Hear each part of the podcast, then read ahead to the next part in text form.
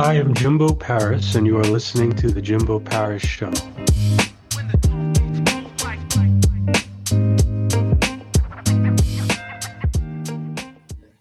Well, how are you doing today?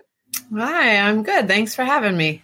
Can you sort of begin by giving me a bit of a brief summary about yourself, who you are, what you're about, and what your message is? So, I'm April Davila. Uh, I'm a fiction writer and a meditation teacher. My first novel came out about a week before the shutdown for the pandemic happened. So, it was terrible timing in terms of launching my first book, but it's actually been a, a, wonderful year because the book got good reviews. It found an audience. It's it's actually I just found out it won the Willa Cather Award for uh, Women Writing the West. So that's like brand new, hot off the presses news.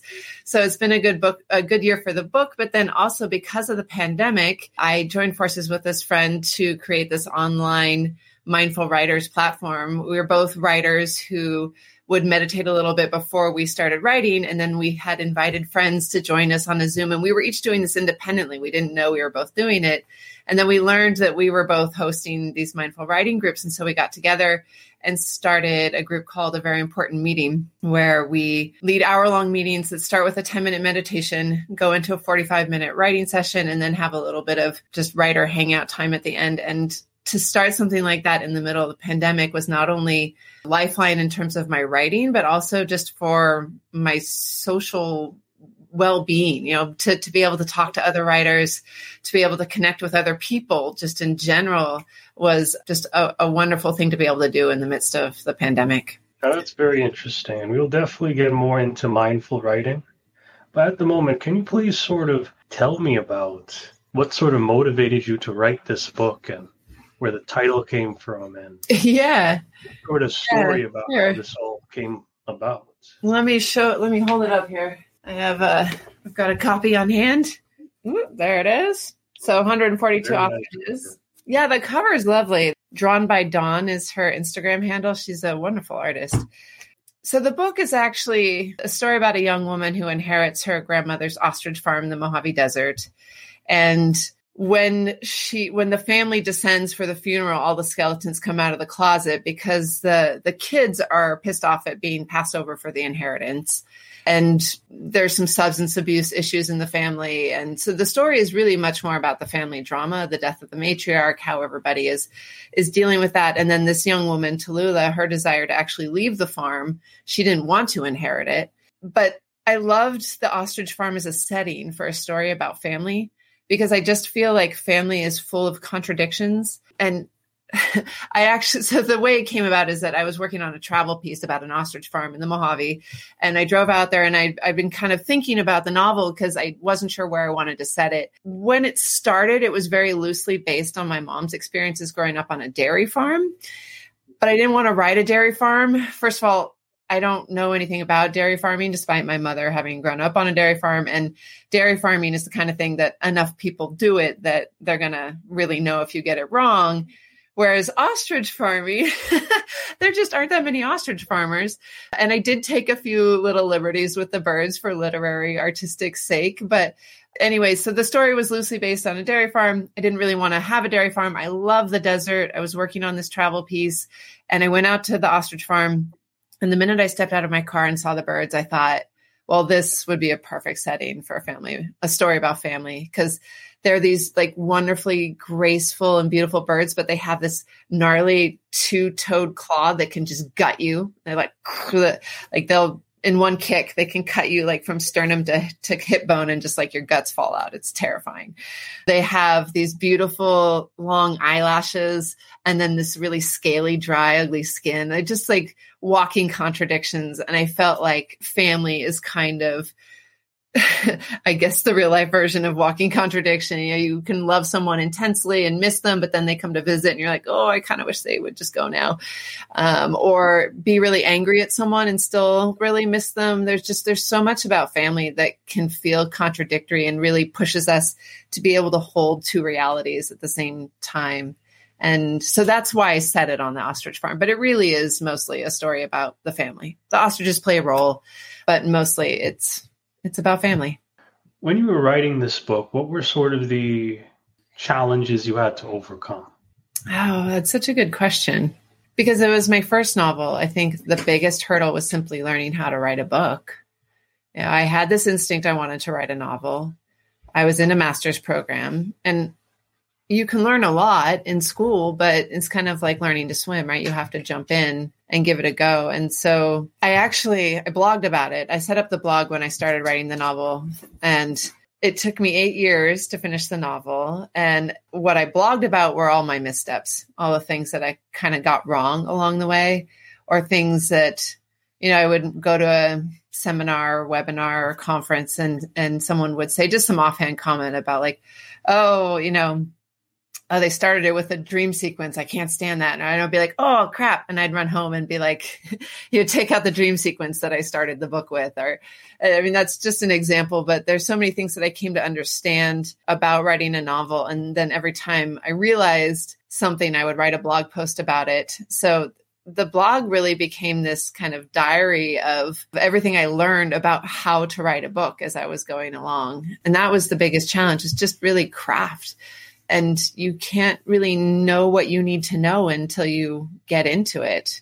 And so I've really made a practice of continuing to read books on writing, go to conferences. I love going to author readings. I mean, of course, they're all online now. I used to love going in person because you'll always learn a little something or someone will mention a misstep that they took along the way and you're like, oh, yeah.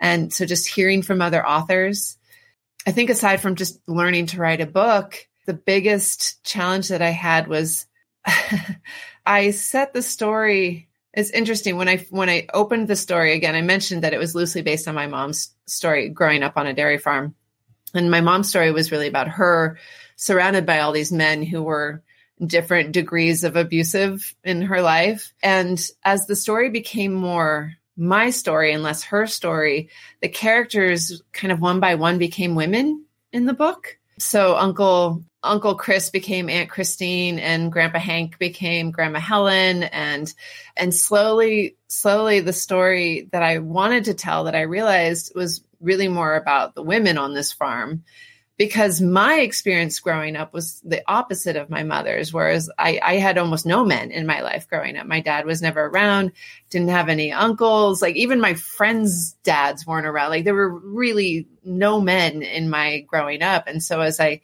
started to recognize that I had to let go of my mom's story and, and tell my own story, it became much more women centric, which I thought was a really interesting shift and an interesting opportunity to dig into my own biases as a writer because there are men in my story and I had to I had to learn how to have my characters interact with them in an authentic way which wasn't too hard. I mean, I have men I'm married, I have a son, I there are men in my life now, but it, it was it became a very interesting introspective thing as I as I started to recognize that it was my story and not my mother's. I find it interesting how you actually sort of absorbed information as an author. You know, you had blogs, you networked, you sat around, worked with people. Do you think that's a common characteristic that a lot of authors have? Does that quality make you stand out amongst authors in the way you pursue improving yourself? I think all authors, to some degree, I should say fiction writers. It doesn't seem to be as true for nonfiction writers, but fiction writers tend to shy away from crowds. We tend to not be terribly social creatures by nature.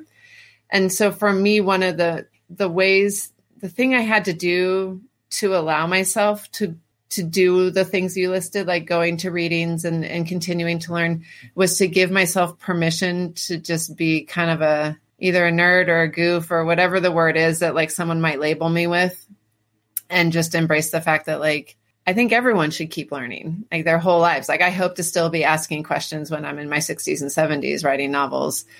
For me, the the biggest pitfall would be to pretend that I knew it all, which is kind of the instinct. It's like a self defensive instinct, right? To to try to not look like we don't know what we're doing. In terms of whether it sets me apart, I feel like the writers I idolize have the same kind of curiosity. They are the kind of writers who you'll see not only at their own readings, but at other people's readings, or they volunteer to be the host at a reading, that they push through the initial discomfort that I think most people feel at being in front of a crowd, because that's part of being a writing in a writing community. You can't really be in a community of any kind if you're not willing to you know, put yourself out there. And I think that can be challenging for writers and creative people in general. But that if we can push through that, there's so much to be gained from community in any artist, well, probably any endeavor at all, but my experience is more in the creative realm. You know, you talk a lot about fiction writers and how they're sort of similar in the same way they like to work in a more introverted fashion. Do you think most fiction writers operate the same? I'm trying to find a quality that makes you stand out because uh, you obviously do have some unique qualities. Okay, so how fiction writers work? I think there are a lot of different ways that fiction writers work there are, are some fiction writers who like don't have social media accounts and go off into the mountains and write their beautiful novel and put it out into the world and for whatever reason they're huge hits and that's you know they don't to engage in the social side of things on a larger scale would be a distraction I think there's a place for distraction. For me, I write in the mornings. I get up early, I write. I host these online mindful writing groups in the mornings so that I have some community with me in my writing. And right around lunchtime is when my creative energy starts to fizzle, at which point, you know, I write my blog posts, I get on Twitter, I I enjoy kind of the banter of of all of that and and I recognize that it's distraction but I think there's a place for distraction. And I think it can be a fun way to kill a little time that where it becomes a problem is when there's, you know, too much of it. But in terms of what sets me apart as a writer, the thing that I've come to understand it is is the way that mindfulness has affected my writing and changed it really entirely. I mean, before I can see a direct correlation between when I started meditating regularly and when my writing career started to take off. Because I was writing for years and years and years, blogging about how all the things I was doing wrong, but it wasn't until I started being really honest with myself about my writing, and mindfulness was a part of that, that I was able to see what was good and what wasn't. And then I was able to kind of target in on the things that weren't working. And because I am a more social person, I had some of these resources at hand. I do have people I can ask for advice. I have shelves of books on writing. I, I collect them. But I think the thing that if I had to choose one thing that makes me different from most writers, it's that mindfulness piece. It is your network too, because mm. I've personally seen this with a lot of writers, but they tend to be a lot more to themselves. And you're sort of yeah. the type of person where you like to engage and communicate with different people. I but do. yeah, definitely that mindfulness part as well. Why do you think mindfulness helped you, and what do you sort of do in a sense for that? Yeah, it's a good question because it sounds very vague when you, when I say it, but when I noticed the correlation, I actually took some time to think about it and journal about it because that's how I think. And I found some very concrete, very teachable things that mindfulness helped me do. The first and I think most important is that it helped me to quiet my inner critic. So many times when writers sit down to write, and myself included, you write a sentence and delete it and write a sentence and you delete it. And that is whether you recognize it or not there's a little voice in your head saying well that was that was shit. You should just delete that. That was you're awful. Oh you call yourself a writer? Like that narrative starts up as soon as we start to put words on the page. There's that little voice that's like no you should delete that. That was bad or that's not good enough and if you can't recognize that, it'll control you and you'll never get past the first sentence because you'll keep deleting and rewriting, deleting and rewriting.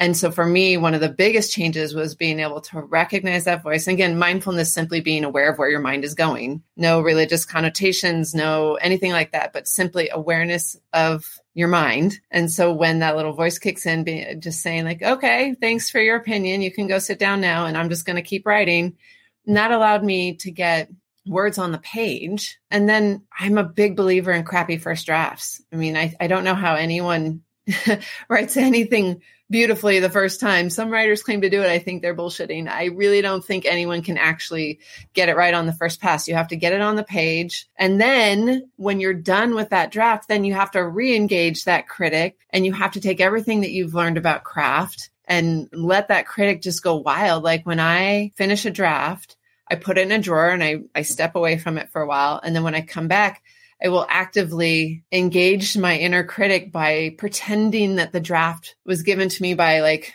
somebody I don't like very much and that they're kind of wasting my time with this and it better be good. And I just pretend like I read my own manuscript with that mentality of like, better be good. Please don't waste my time. And as I read it and with that like super critical brain engaged, then I can, I see all kinds of stuff I missed on the first pass. And so I make notes on the paper and I go through the whole thing and then I make all those edits. I stick it in the drawer and I go away for a month and I come back and I do it again. But I think if you can't quiet that inner critic enough to get that first draft on the page, you, you just, you're never going to get anywhere. You can't, how can you? You have to have words on the page. If you can edit a pile of poo into like a beautiful manuscript, but you can't edit a blank page. And that's actually the best writing advice I ever got was you can't edit a blank page. Just get it on the page and then go back and make it good. So that switch was one of the things that mindfulness allowed me to do. It also, there's a meditation practice called mindfulness of emotion that helped me to explore you basically you use it to evoke an emotion. So if i'm writing a scene where someone is angry remembering like just getting quiet for a moment remembering a time when i was really pissed off and feeling into like well what does it really feel like? Like what what is the experience of being pissed off in the moment?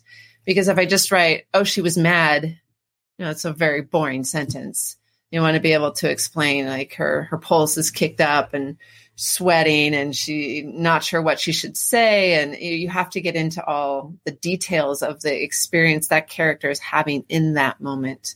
And i mean there's so many i actually i'm just putting together there's an online course i'm putting together right now. I'm calling it the six week mindful writer challenge where each week is actually one of these specific lessons that integrates mindfulness and writing uh, to pretty extent, extensive uh, degree exploring the topics. And so there's a, there's a lot there. I can talk more about it if you want me to. I don't know how deep you please, want to go. Please, and if you have a website, we could share it right now. Yeah, uh, so it's just my name, aprildavila.com. And actually, there's a tab at the top for mindful writing. I don't have the class listed there yet because it's not actually up, but it will be soon. So if folks are interested, they can shoot me an email through my contact form or whatever, get on the on the list for when it's when it's available so let's say we talked about the inner critic, when to engage it, when to tell it to sit down, the mindfulness of emotion thing to build the characters. There's um, a, a, med- a walking meditation where, again, just trying to be aware of the present moment, what is actually in front of you, and walking through a space and what do you really see. So to go to a space that, say, I'm writing a scene in a mall, to actually go to the mall, not as a shopper. I don't know about you. I hate malls. So when I'm there, I'm like laser focused, like get there, get out, like not dawdling in the mall. But if I need to write a scene in the mall, I can go and just walk slowly and notice what do you hear? What do you smell? What do you, not just what you see, but all of your senses engaged in that process. And, and it allows you to write a scene that, that is much more full in its descriptions of its setting and then once you've written that scene, and this is part of the of the bringing the critic back in, but let's say I'm writing a kitchen, right? And I say the daughter walked into the kitchen. You know, what I picture as kitchen, what's coming up in my mind is almost guaranteed different than what's in your mind right now when you say when I say kitchen. And so if I write, you know, she walked into the kitchen, it may be that it's not important what the kitchen looks like, but if this is a place where my characters are going to spend some time, you got to start dropping some details in so your readers can know, you know, the the kitchen of a new mother looks completely different from the kitchen of a retired man or widower, right? Who maybe he doesn't really even eat at home, like his kitchen just isn't even used, but it's shiny and clean versus the new mother who there's like baby bottles and toys everywhere and it's a mess because she hasn't had time to run the dishwasher. And even the description of the environment itself like what is it tile or linoleum? Is it a wood block countertop? Is there an island? Is it a is there a tile backsplash on the sink?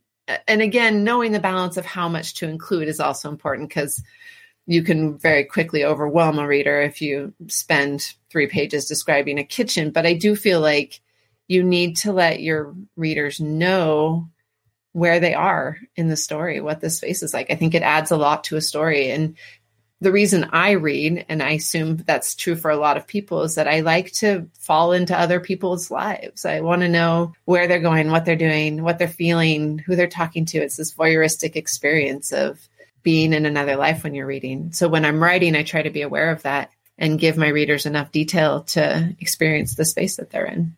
What else can I say on that? Another thing you sort of mentioned the mall and sort of getting your inspiration there, but you're also in different areas like Ecuador as well. Oh, you know, that, that yeah. Shouldn't didn't that add to the story a bit? How, how were those experiences a little bit different? You were in the Caribbean too. I was, yeah. yeah I am Caribbean, so that's oh. What part of the Caribbean? Trinidad. Oh, cool. I have always wanted to go there. I've never made it. So how um, did all that sort of motivate you or add to what you did?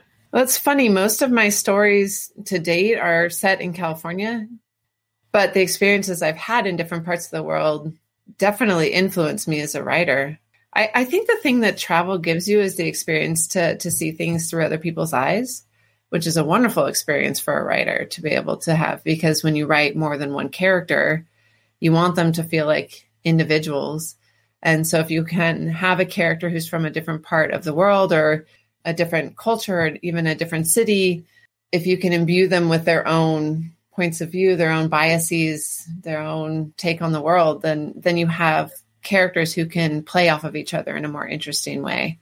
I don't know. I would love to write. So the the book I'm finishing up right now actually has a lot more different locate. It starts and ends in California, but it travels quite a bit more, and it's been both fun and daunting. I have a 60 page section that's set in the south of Spain. And that was really fun to write, but I haven't been able to go to Spain. You know, we haven't been on a plane in a long time now. And I don't know that we could have swung it even if it wasn't for COVID. Like, that's a big trip. But I feel like to a certain extent, people are people and you can write from your own experience. But having traveled to other places, I think I have more experiences of different kinds of people we all want to be loved and cared for and safe and fed. Like we have our same basic needs. And then everything else is, is culture. It's how we're raised.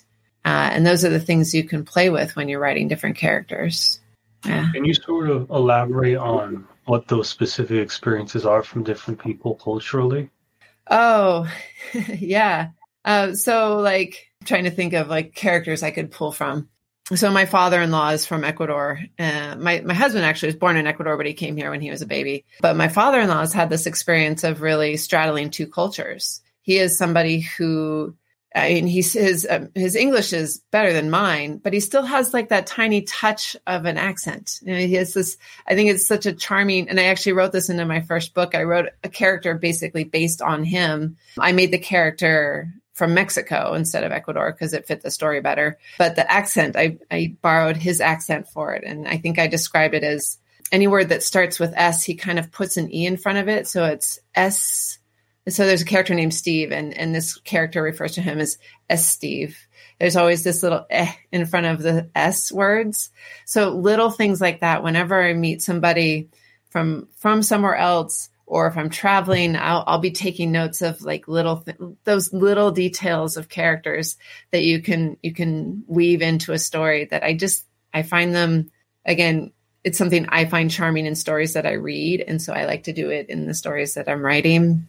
Trying to think if there's another just little details for characters. So I have a, a character in the first book who um he eats cereal out of the box by the handful. Uh, like and my husband does that. And I, I actually think it's quite charming that like he never pours it in a bowl. Like just put it in a bowl. He doesn't do that. He just like eats it right out of the box. So i like gave that to one of my characters. Or you can have them give each other nicknames that only they call them that. Like nobody calls me ape. Nobody. Except for one friend I made in grad school. From the day we met, he called me ape, and I couldn't break it from it, break him of it. So now, like, I've given up. He calls me ape, and he. he's the only person who gets away with it. So like if I was writing a character named April and a character named Eric, I would give Eric the like he gets to be the only person who gets away with with calling me ape versus everyone else. I won't answer. My name is April. So details. I think good writing is in the details Did you get any characters from the Caribbean yet, or you're still working on that? No, I have not. You know, I had a story idea that I wanted, that I thought was going to take off, and then it just fizzled. I was going to set it in the DR, but it just it fell apart on me. And recently, I've been thinking about writing something in the South Pacific because I lived with my dad on an army base on this um, tiny island on a. It's called Kwajalein, and it's actually part of a military base, and it's where the U.S. I don't know if they still do it, but they used to shoot missiles into the center of this giant atoll to like for missile testing. And they were unarmed, of course, but this was like part of my childhood summers is that like dad would wake us up in the middle of the night to ride our bikes out to the lagoon to watch these like streaks of light through the air as the missiles touched down in the middle of the lagoon. Just like it was the I didn't realize that was a weird thing until I became an adult. And I was like, well, that's kind of unusual. Maybe I need to put a story there somehow but I'm also I have a terrible memory for details, so I am very reluctant to write memoir. All these things that I would like, to, they have to go into fiction somehow because I just I'm totally daunted by memoir. I just do not have a great memory. So let's sort of get into university history as well. So, speaking of lagoons and oceans, were you trying to study marine biology a while back? I was. I got my undergraduate degree at Scripps College studying marine ecology. I loved it but the thing I realized that I loved most about it was field work. I loved being out on the water. And there's a weird thing about science where I mean you have your grad students, your undergraduate students who are out in the water and they do go out with the researchers.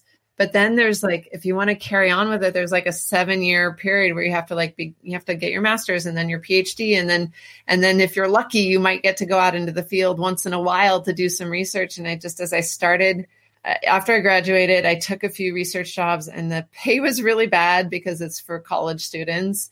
And the reason, one of the reasons, I mean, I love science. I'll always love science. I'm a big science nerd. But one of the reasons I chose science is because my mom was an artist and growing up, we struggled a bit. And I thought, like, I'm going to choose science and that'll be like a good, reliable career. Uh, and so when I found myself with a science degree struggling to pay the bills, I was like, well, damn, I might as well write. do the thing I love to do if I'm not getting paid anyway. Um, which is an oversimplification, but that was kind of where I found myself in 2001 ish. And then that's when I met my husband. He was a filmmaker and he was doing creative work professionally. And so I joined forces with him for a while. We uh, we made a film together called Harrison Montgomery, and then he we reached a point where we realized that we were good partners and that we could either be like a good married couple or good business partners, but probably not both happily.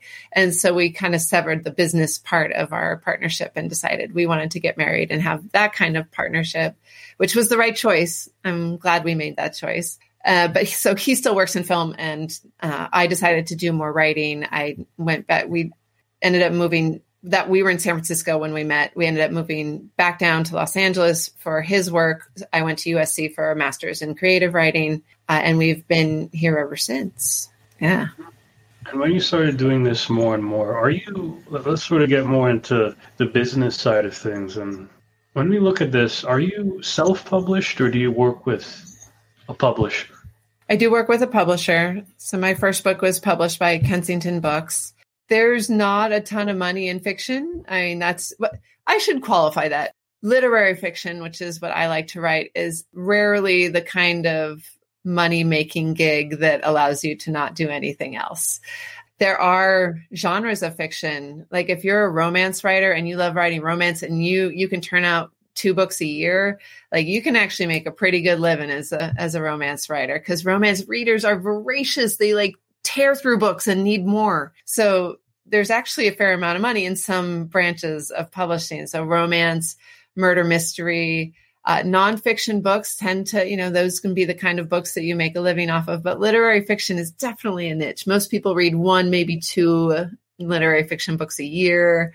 It's more of a passion than a sole source of income. And so I do other things. I do freelance writing. I I do coaching. We the very important meeting that we're doing is, you know, again, none of these are huge money makers in and of themselves, but you kind of compile it all together and, and, and it's enough. it's enough. And I'm lucky to have a very supportive partner who has a regular income. Well, actually, we both have irregular incomes because we're both artistic types, but his tends to be a little more reliable than mine. And you're also on Writer's Digest as well. Can you sort yeah. of talk about how that all came about? So in 2017, Writer's Digest listed my website as one of the best uh, websites for writers. They have a every summer they do 101 best websites for writers, and they listed my website, which was uh, an honor because I have been reading that magazine since I first got the inkling that I wanted to write. And part of the way that they bring people into the community is that if you are listed on their list of websites, they invite you to teach at their one of their conferences. So they have a New York conference, they have an LA conference, and so they invited me to teach a session at the novel writing conference. So I did that in, I guess I was also 2017. And then I kind of lost track of them for a little bit, and I've reconnected with them. I'm actually going to be teaching a session at their conference this October, assuming everything's in person. If not, it'll be online. But uh, I am slated to do a session there about Scrivener, which Scrivener is one of those things that it's a writing software. It's a I have just I love it. I do all of my writing in Scrivener, and again, part of my documenting my own learning process, every time I figured out some new thing that Scrivener did, I would write a blog post about it. So I have a whole collection of those blog posts on my website as well. And I've kind of gained a reputation for rightfully for being a, a Scrivener nerd. So I'm going to do a session at the Writers Digest conference about Scrivener, how to get started with it, how to use all the tips and tricks and it's kind of a fun little side thing that I do. I was officially I was an affiliate for a little while. I was like an, a brand ambassador, but that was that was fairly short lived because I just don't go to enough events for that to really be a worthwhile business arrangement. So mostly I just sing their praises because I love them. Very good. I'm asking you, could you please bring up your website? I definitely want to see it. Yeah, sure. So you land on my blog page. So it's always the most recent blog post. This is actually a guest post that was written about finding a historical fiction editor, which is definitely relevant because I'm working on a historical fiction piece. But if you, so at the top of the menu there, 142 ostriches, you can learn more about the book. There's a short summary, there's uh, reviews, things like that. If you click on mindful writing, you get a few of the links to the different things I'm doing on that front.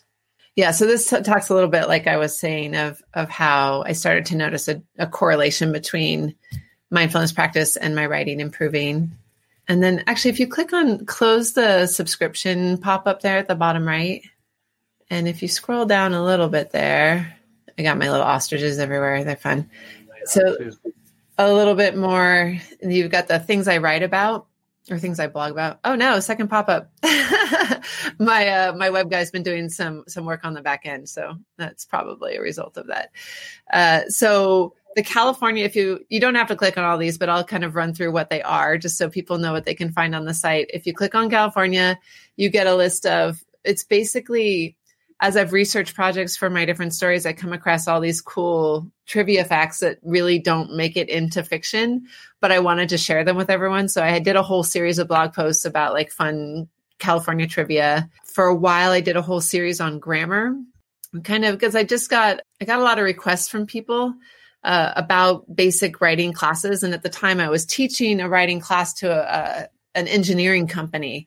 They were having some challenges. They had so many super smart people on their team. Some of them, it, like English, wasn't even their first language, and they were having trouble getting their bids accepted by cities because the, the just the, the bids that they were putting together they weren't very compelling. And so I was teaching a really basic level how to write super clear you know, you don't have to get fancy to get your idea across. You just have to be clear. So I, I ended up taking a lot of that content and writing a series on like basic grammar, how to write clearly and concisely.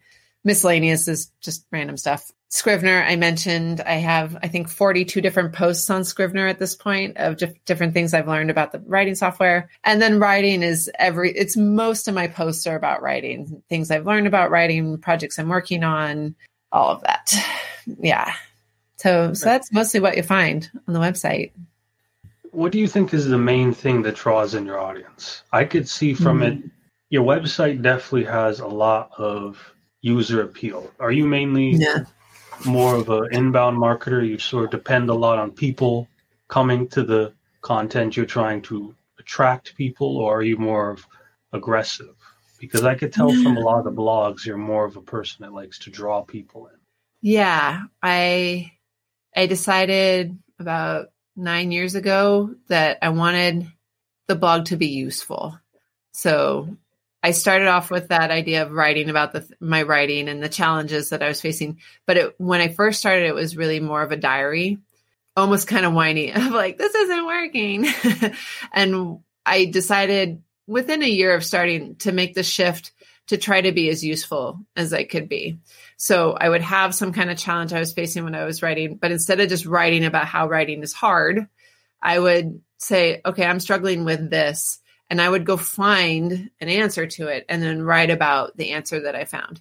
Now, sometimes the, you know, I went deeper than others, or sometimes I even, you know, I got it wrong, but I always tried to be useful with the blog. And that, that has been kind of the underlying theme of what I have put up on my website.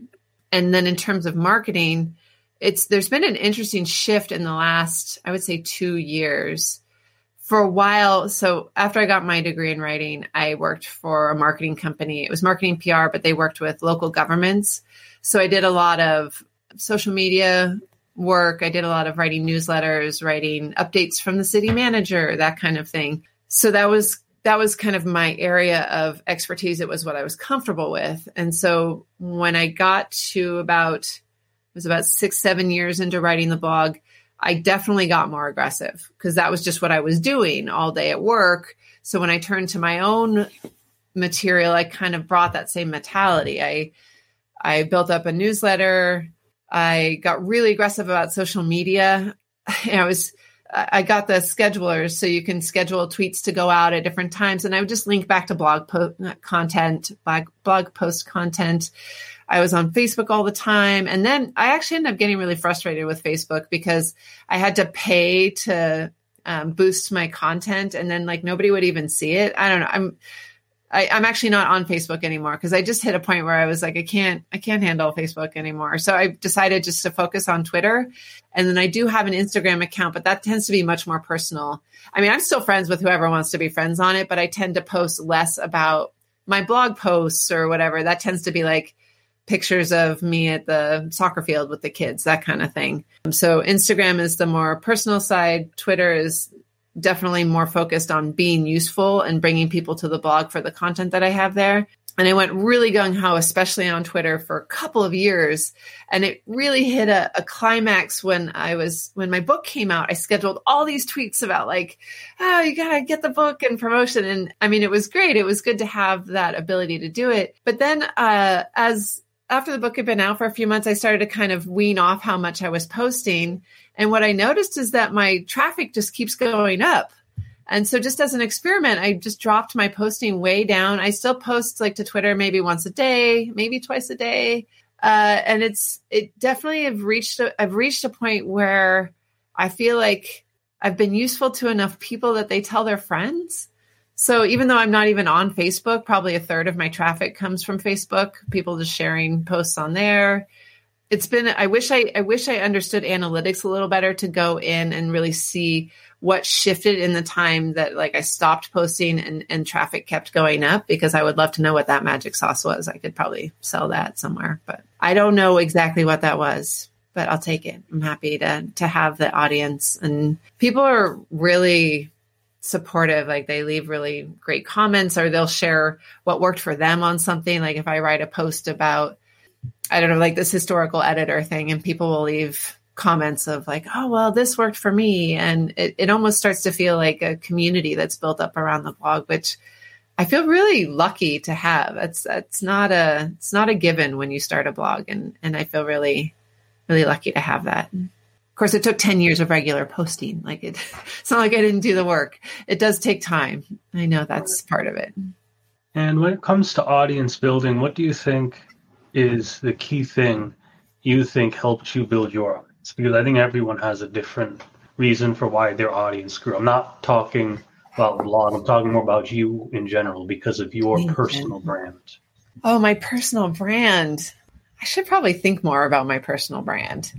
I don't know. I where I would like my personal brand to be is kind of in this like Venn diagram of like soccer mom, author, and I don't know, like rock star. There's like this little triangle in the middle where like a little bit badass, a little bit like tender mom, and a little bit like fiction writer. That that's where I would like my my personal brand to be. My my partner at a very important meeting wrote this um, wonderful piece for uh, McSweeney's called "My Personal Brand is I Don't Want to Die."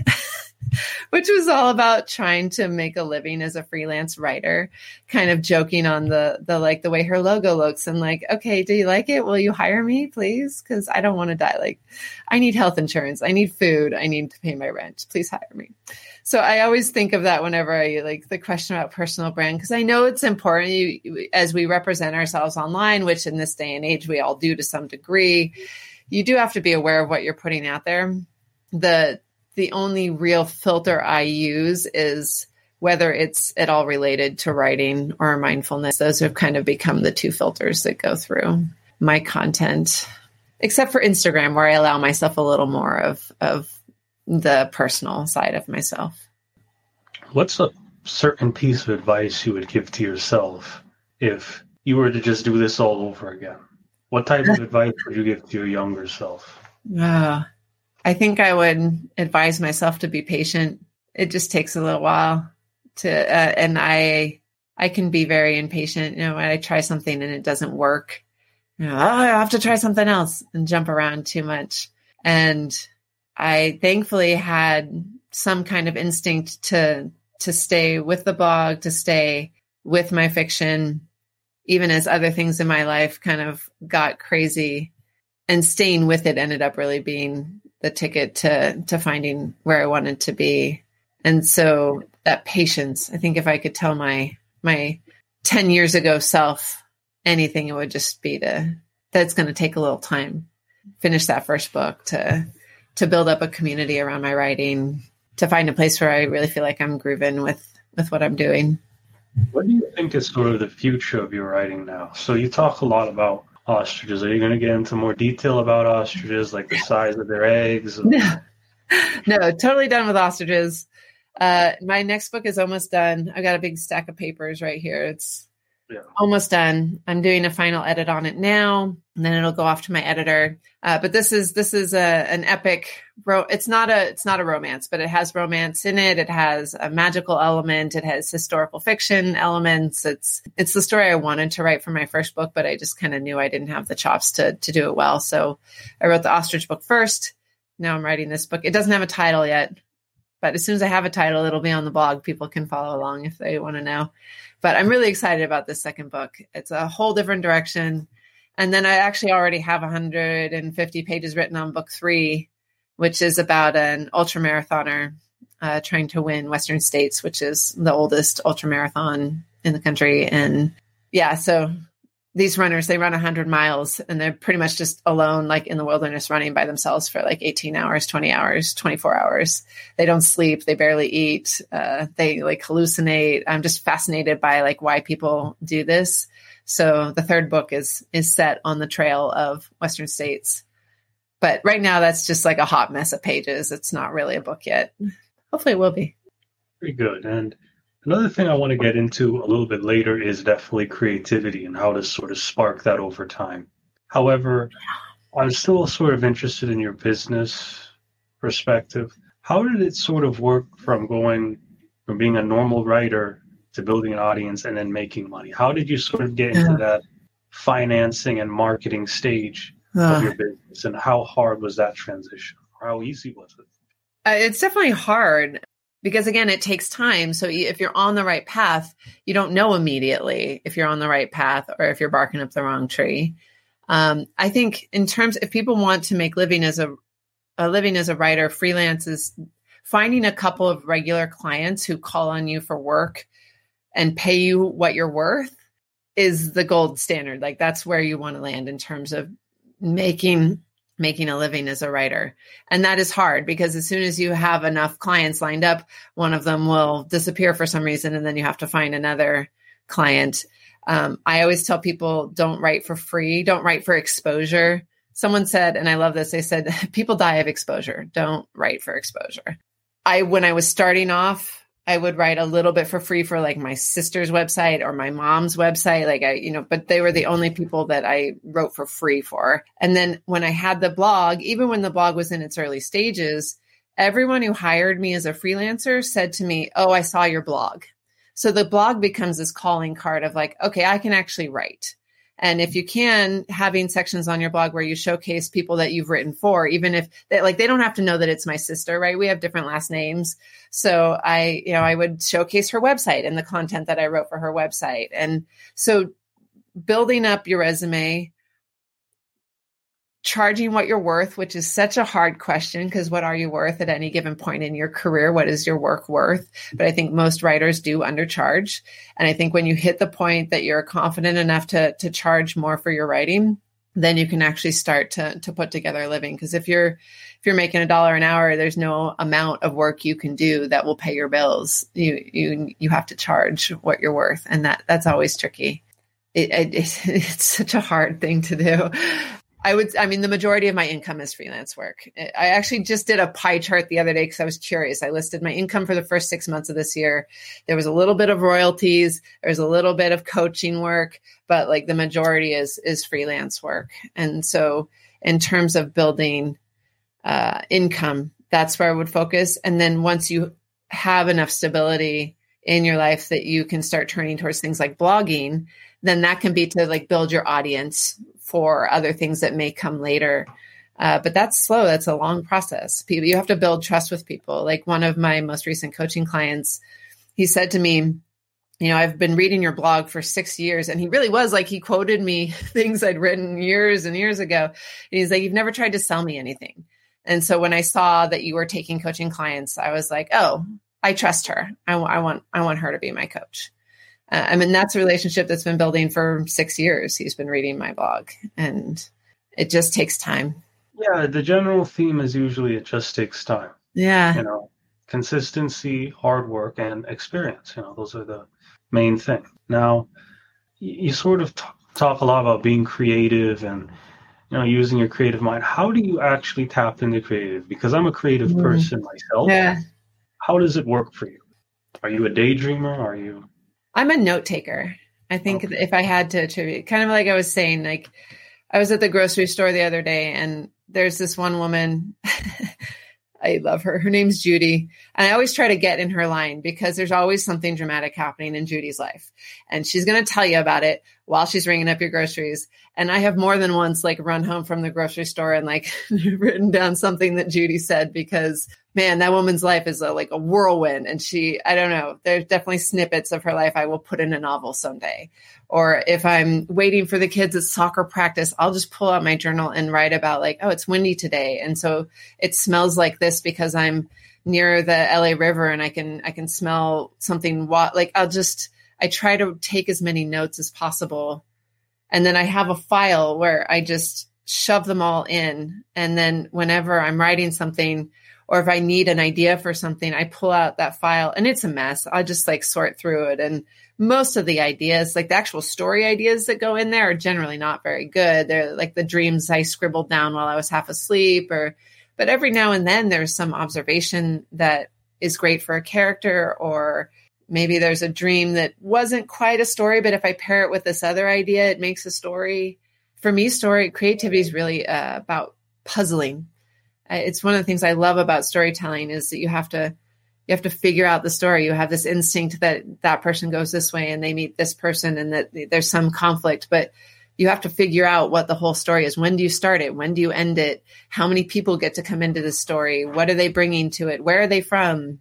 And then even down to like the very last round of editing when I'm like one of the things I'll do is I'll search for the word red and I allow myself one red per story and then the others have to be brick or rose or you know i have to find a shade of red that works. And i do the same for blue. And I, I, love the puzzle of figuring out like okay i get one blue and then but this is really more turquoise. Like when i pictured this in my head it was more turquoise. And this one was more sky blue and this one was like uh, midnight blue but getting more specific with my writing I, I love the puzzle and the challenge of making sure what's on the page really matches what I'm seeing in my head. I love that. When you started to get into this whole mindful, you know, writers group, how many other people are in there? And is this group sort of a part of your identity? Is this something you also help to push and market? You think you will ever get the idea of bringing that into more of your business too? It definitely is more and more all the time, uh, just because I'm interested in talking about it and sharing it with people. It's a free group. Uh, if folks are interested in writing, they should give it a shot. We're at a very important meeting.com. But I, it is, like I said, it's just, it, it was such a surprise because I was doing just this tiny little group with a couple of friends. And when I partnered with this other woman who's in Seattle, and we both we compiled our newsletters and just shot out a note to everyone we know saying that like hey we're doing this. And people just started coming. And we're hosting 15 meetings a week now hundreds of people every week coming. And they're just the most awesome people. They're just authentically creative just looking to carve out an hour of their day to do something creative. And we hear over and over again how even people who've never meditated before, taking that 10 minutes to just quiet their minds has opened up new story ideas. Uh, we had a, a Marine vet who was working on a memoir, and he came and he said that doing the meditation helped him kind of open up into the story in ways that he hadn't before and find new layers to the story it's just been a wonderful experience. And I would highly encourage anyone who has any inclination to write to come join us. It is free. We ask for a $5 donation if people can swing it, but I mean, it's for writers. We know writers don't always have money to spare. So we, we keep the, it's a PayPal thing. You can shoot at $5 if you want to. We keep the attendance list like totally separate. It's a no pressure thing, but we just, it's a wonderful community. So all are, all are welcome if anyone is interested. It's a very important meeting.com. And throughout all this, do you think a lot of authors have learned a lot through you? You think as do you think you're more of an author that focuses more on books, or are you more of a sort of a coach for authors as well? How is that changing now? Because I'm assuming now that you have so much experience, there's a lot of authors out there that learn from you now. So you're you have more of a different role in the community too. I do feel myself more in the middle of the community. For a long time, I felt like I was looking up at everyone in my community, all these writers who had like they'd finished their books or they, you know, they were out being writers in the world. And now I still have all those people I look up to. Um, but now I also have some people I'm working with who are, you know, they're still trying to finish their first book. And I, I don't think finishing your book makes you any more of a writer if you write, you're a writer. I, I, truly believe that. And I also am a big fan of this idea that if you are part of a creative community, one person's success is everybody's success. Because if my friend in my writing group finds an agent and a publisher and her book does really well, that's great for me just for being like in her writing community, not only because she can share her experiences with me, but you know, uh, to pull an example like that the woman i was thinking of she ended up blurbing my book. Like her, her her quote is on the front page here of what she thought of my book. And and so you you get to a point where you're supporting each other in so many ways. So even though i do feel myself more in the middle of that gradation of of i guess writerly career i really don't think of anyone who hasn't published their book as like less of a writer. It's just maybe they're still learning if they're still figuring some stuff out uh, and eventually they will, and then they, I'll be asking them for blurbs, just like they're asking me. It just becomes uh, the, you all help each other out, and I, I love that about c- creative communities and the way that people support each other. And are there any final words or things you would like to say to the audience? I think everyone has some creative thing they want to do. And there's, I mean, the definition of a creative thing is so broad but I feel like a lot of times as grown-ups, we have shut that part away. You know, at some point in our childhood or adolescence, there was no time for it, or somebody told us that it wasn't important, or whatever, you know, fill in the blank. For whatever reason, we've stopped engaging in it. And I just feel like life is so much richer if you can even just touch into something that makes you happy on a creative level, even if it's just writing in a journal or doodling a picture or I don't know, building a sandcastle. Like it doesn't matter, but giving yourself permission to be creative without any judgment or expectation, it just makes life richer. And I, I would wish that for anybody uh, who is feeling stuck or, you know, midlife crisisy about like, what am I doing? What's the point of all this? Like find some creative, fun thing to do and, and just dive in. I, I think it makes all the difference in a life. All right. Well, thank you again, April. It's a privilege yeah. having you on the show. Thanks for having me. Thank you for listening to the Jimbo Paris Show.